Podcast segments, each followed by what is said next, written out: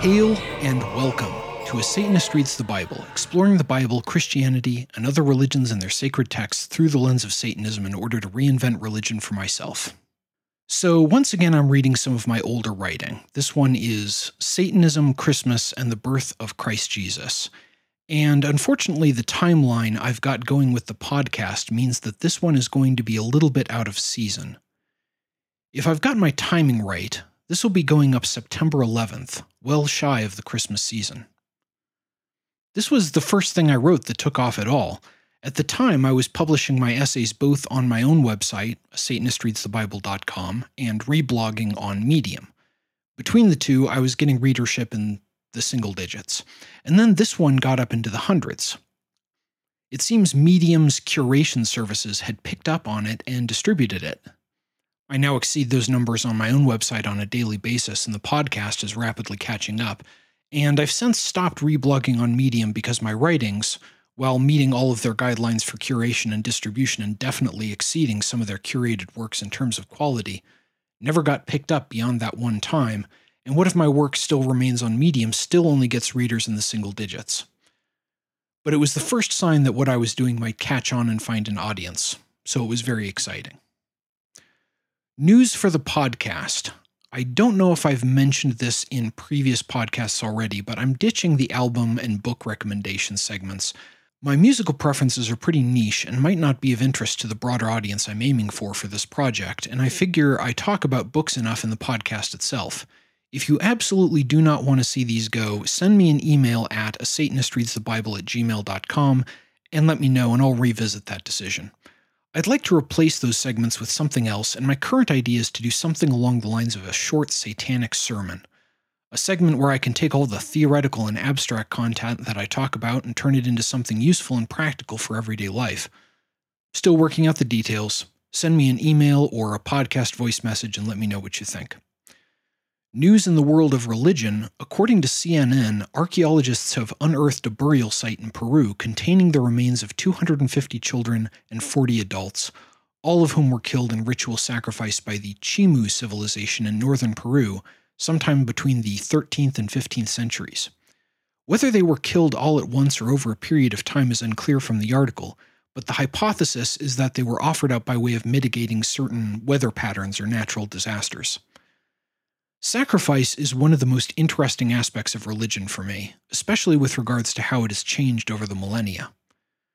While this is a particularly large finding, human sacrifice was once common in the world. Now, even animal sacrifice is quite rare. What changed? Georges Bataille has some thoughts on the matter that I'll get to whenever I do the third part of my Faith and Sacrifice series, but I'd also like to do something like a genealogy of sacrifice to examine its roots and origins and how and why it's changed. And now, this week's reading Satanism, Christmas, and the Birth of Christ Jesus.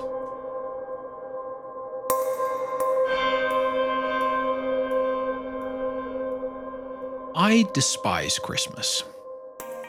For a duration fast approaching an entire sixth of the year, the worst aspects of capitalism, religion, music, and human social culture combine and worm their way into individual lives in a way that cannot be avoided if one wishes to participate in society at all and all under the auspices of a holiday for a religion that is not mine, but that nevertheless infuriates me because of the degree to which it's been appropriated and corrupted. It's a striking example of the way the hegemon cannibalizes what it ostensibly holds sacred and distorts the meaning of what it claims are the foundations of truth so as to serve its own ends. And given all this, it should come as no surprise that what is said of the birth of the Christian Savior by the hegemon, and what is actually said of this in the Bible, do not neatly correspond. I think most of the likely readership of these writings knows that December 25th is not the actual date of the birth of Jesus. The actual date has been lost to time, and it was likely that December 25th was selected because of its correlation with the winter solstice, the shortest day of the year, after which the days grow longer. This has been of special symbolic relevance to pagan religions. On the solstice, the sun is reborn and grows in strength in the world. For Jesus, who is in many places compared to the sun or to light, which correlates Jesus with Lucifer in my interpretation, and whose resurrection is central to the religion, a date close to the solstice seems a fitting birthday, and certainly coinciding holidays would have made the transition from paganism to Christianity easier. Turning to the biblical accounts of the event upon which the holiday is founded, I've mentioned elsewhere, specifically in Satan the Accuser and the Temptation of Christ in the Wilderness, that three of the canonical Gospels give similar, largely biographical accounts of Jesus. Given the timeline, it must have been true that none of the four authors of the Gospels had encountered Jesus directly. All that came to them was at least secondhand, and all that has come to us in English is at least secondhand from that. For what reason did these four, and possibly many others, as in the Apocrypha and the Nag Hammadi scriptures, converge on Jesus as the Messiah of whom they believed prophecy had spoken? All of the four canonical Gospels spoke of Jesus in different ways, emphasizing different things, and the non canonical scriptures in more ways still. Luke's Gospel has the most elaborate narrative of the birth of Jesus, first prefacing that event with the prophecies of the birth of John the Baptist and of Jesus, a prophetic encounter between Mary and her friend Elizabeth, the actual birth of John the Baptist, and more prophecy. Then on to the actual events of central interest. The Roman emperor calls for an imperial census, and Joseph goes with his wife Mary to Bethlehem to be registered, because that's where his family is from. What seems especially odd in this account is that Joseph and Mary must then go to an inn. Joseph returns to Bethlehem because he has family ties there, but no one who would take him and his very pregnant wife into their home. In any case, the child Jesus is born of the Virgin Mary, and there are many signs and portents and voices from heaven. Matthew tells the well known tale in more general terms. Joseph and Mary were engaged, but not yet married, and Mary, allegedly a virgin, became pregnant. An angel of God appeared to Joseph, directly to Mary in Mark's Gospel, telling him that all was well and that he should still take Mary as his wife and that their son will be the Messiah spoken of in prophecy. The prophecy is quoted directly. Look, the virgin shall conceive and bear a son, and they shall name him Emmanuel, which means God is with us. That's Matthew chapter 1 verse 23 of the New Revised Standard Version. That's as per Isaiah chapter 7 verse 14, the prophecy in the Old Testament to which the passage is referring. Quoting, the Lord himself will give you a sign. Look, the young woman is with child, and shall bear a son, and shall name him Emmanuel. It seems that something has been lost in the translation between the Hebrew of the Old Testament and the Greek of the New Testament. There is no mention of a virgin birth in this prophecy, nor in any other concerning the coming Messiah. This is evidence to the authors of the Gospels, or their sources, having adapted the account to fit their own purposes, they misunderstood the prophecy as requiring a virgin birth, and so wrote that into the narrative, or others did. And this was the account that the authors of the Gospels then heard and documented. Uh, virgin is the translation of Alma in the Septuagint, the Greek translation of the Hebrew Bible, with which the authors of the Gospels would have been familiar. But the New Revised Standard Version differs here in a matter which is central to the religion. Indeed, it seems this is a point of contention. There's a Wikipedia page on Isaiah 7:14, and it describes a schism between religious factions over the translation thereof. In 1952, the Revised Standard Edition, ancestor to the primary translation that I've been using, was published and featured the translation of Alma as young woman. As this denies a central tenet of the faith, it can understandably be seen as problematic. It remains even in the Catechism of the Roman Catholic Church, Section 2, Chapter 3, Article 3. He was conceived by the power of the Holy Spirit and was born of the Virgin Mary. It is also vital to Christians that the historical Jesus have fulfilled prophecy. That prophecy was not actually there, this seems a good place to remark on the nature of contradictions in the Bible, some of which are central to my argument of Satan the accuser and the dialectic of God, and some of which are either simple mistakes or evidence of the hegemon's intentional deceit. How does one determine which is which? The distinction is between intertextual contradictions, contradictions between different texts of the Bible, and intratextual contradictions, those which occur within the same text, from chapter to chapter, from verse to verse, or even within the same verse. The above are intertextual, occurring between the Old Testament and the New, separated by language in approximately 900 years, and clearly the result of somebody having mistranslated a word. And as to what the authors of the Gospel said, I can come to no other conclusion but that someone was spinning a tale to fit a pre existing narrative. But that's to our benefit. That lie has revealed something about the text that we can use to get closer to the truth. Mark's gospel doesn't mention the virgin birth or the childhood of Jesus in any way, but given that these accounts were written half a century after the events they describe, during a time when the methods and resources for forensic history were nothing like they are now, some biographical inaccuracies are entirely to be expected. And that's assuming that all of the authors were pure in their intent to make an accurate reckoning of the historical events that had transpired. Indeed, little of the purely biographical accounts are to be trusted as historical documents, but I'm far more interested in the mystical content, which is contained mostly within John's Gospel. In other words, what the authors of the four Gospels said about Jesus is far more interesting to me than whatever this historical Jesus said or did not say, did or did not do, or indeed what Jesus was or wasn't. Much of what is written in Mark's Gospel, in particular, seems in stark contradiction to the beliefs and behaviors of the modern Christian community. Quoting here Jesus went on with his disciples to the villages of Caesarea Philippi. And on the way, he asked his disciples, Who do people say that I am? And they answered him, John the Baptist, and others, Elijah, and still others, one of the prophets. He asked them, but who do you say that I am? Peter answered him, You are the Messiah. And he sternly ordered them not to tell anyone about him. And yet, John Allen Chau would risk committing genocide by infectious disease in order to tell a sovereign people that Jesus is the Messiah. I'm going to pause real quick here. First, to mention that at the time I had published this essay, there had been a recent event in the news. A Christian missionary named John Allen Chau had traveled to the uh, Sentinel Islands in India, off the coast of India, uh, where there lives a tribe of uncontacted peoples. His intent was to minister to them. Uh, being that these people had been very isolated for their entire history, they may not have had the same immunities that people living on the mainland had.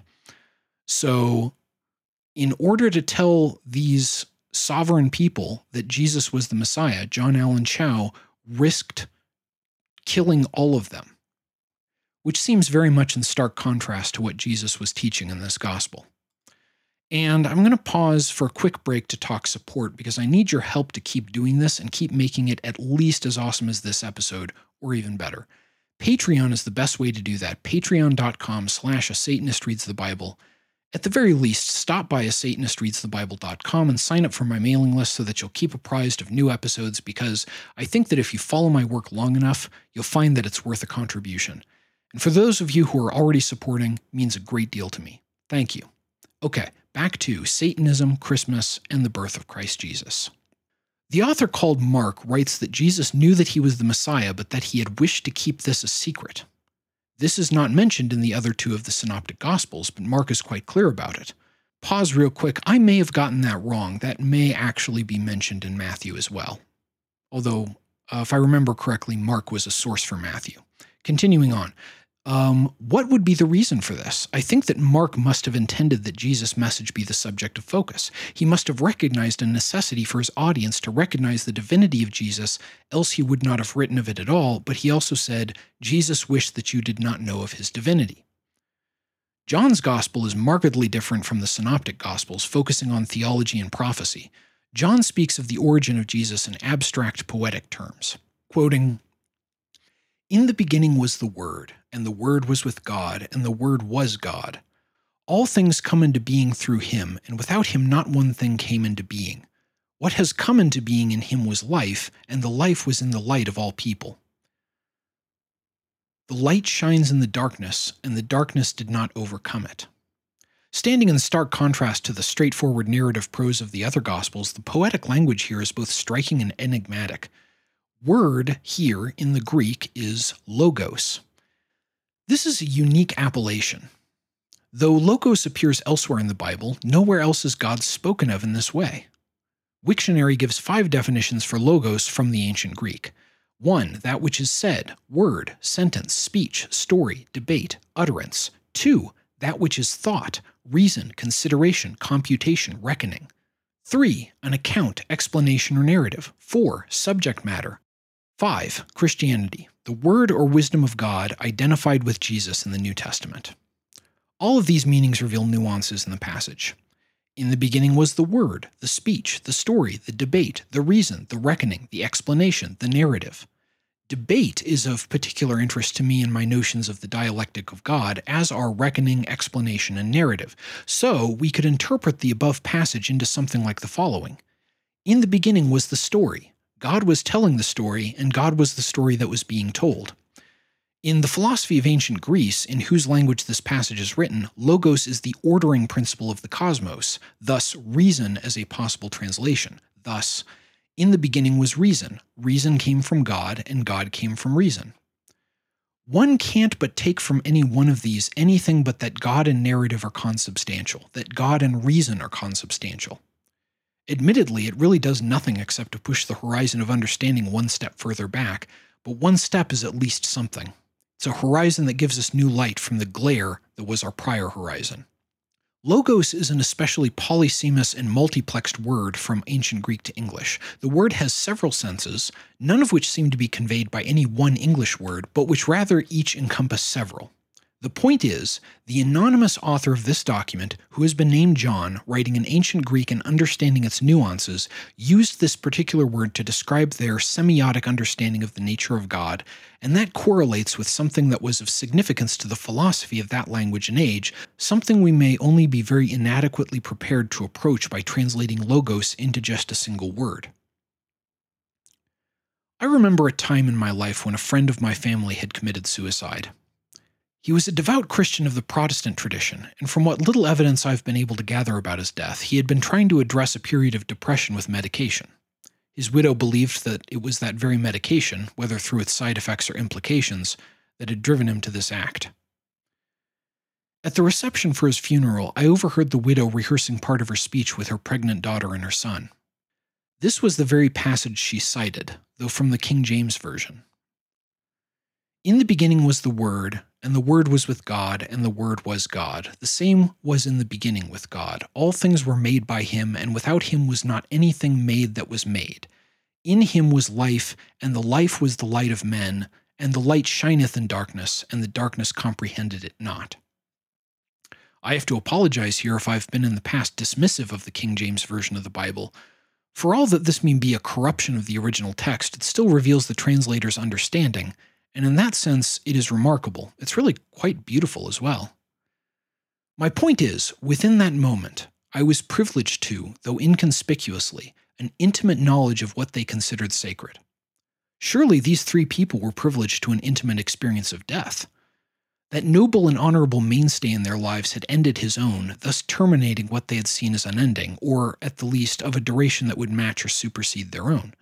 And in this realization, they had turned to God, saying only that there was some grand correlation of things to which they are contingent, and that they recognized his death in the face of that.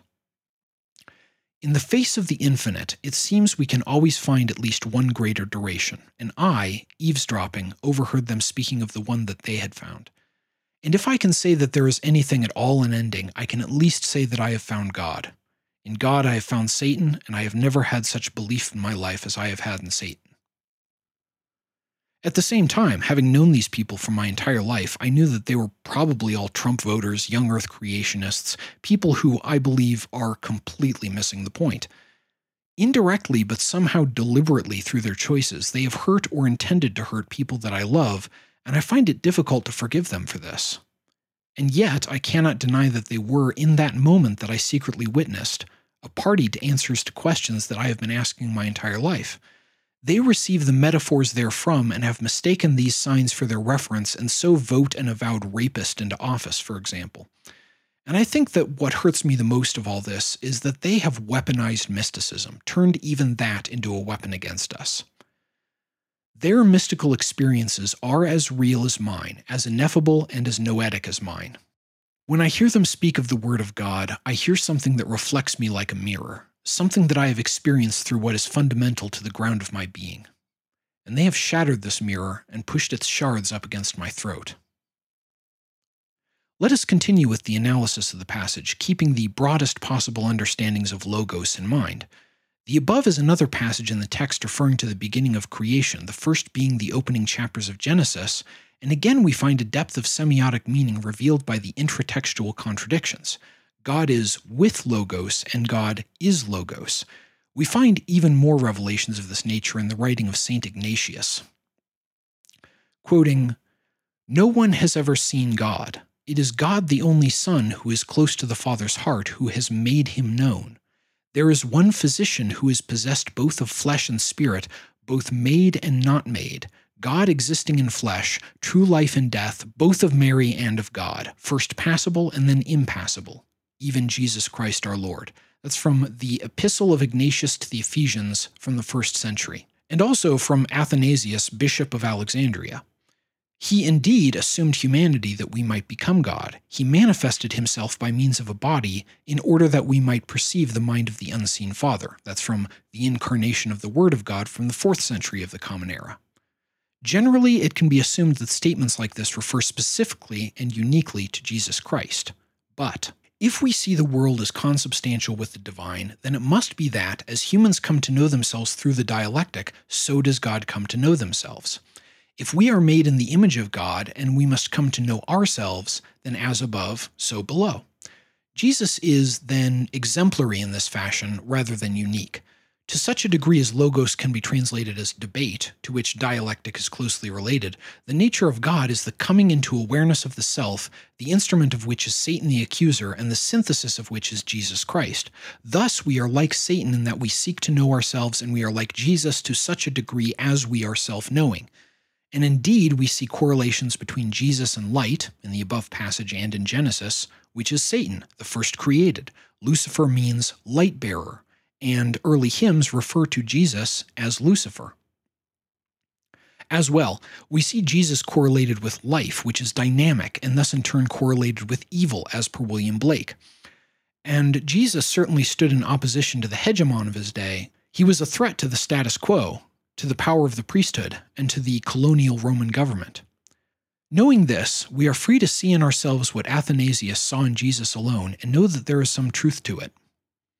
I have heard fundamentalists speak of the corruption and sinful nature of the body, but through the body we experience all things, including such things as Scripture, the interpretation of Scripture, and personal experiences of the sacred. So, what is left to us to know of God if we cannot know of God through our own bodies? Fundamentalist proclamations against the body are at least consistent in that regard. The body is the manifestation of divine process which seeks to know itself, and is therefore of Satan the accuser. But if we are made in the image of God, then as we come to know our own minds, then so do we come to perceive the mind of the unseen Father. As above, so below.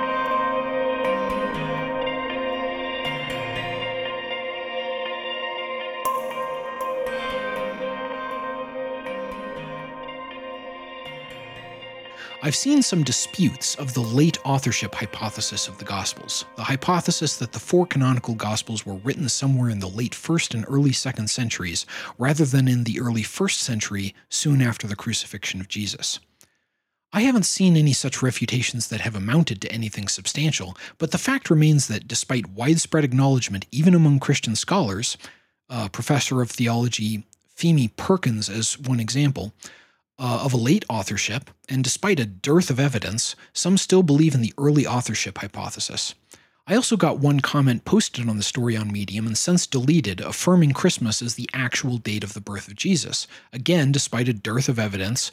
And then there's the whole matter of Isaiah 7:14 and the word Alma, young woman, which was translated in the Septuagint as virgin.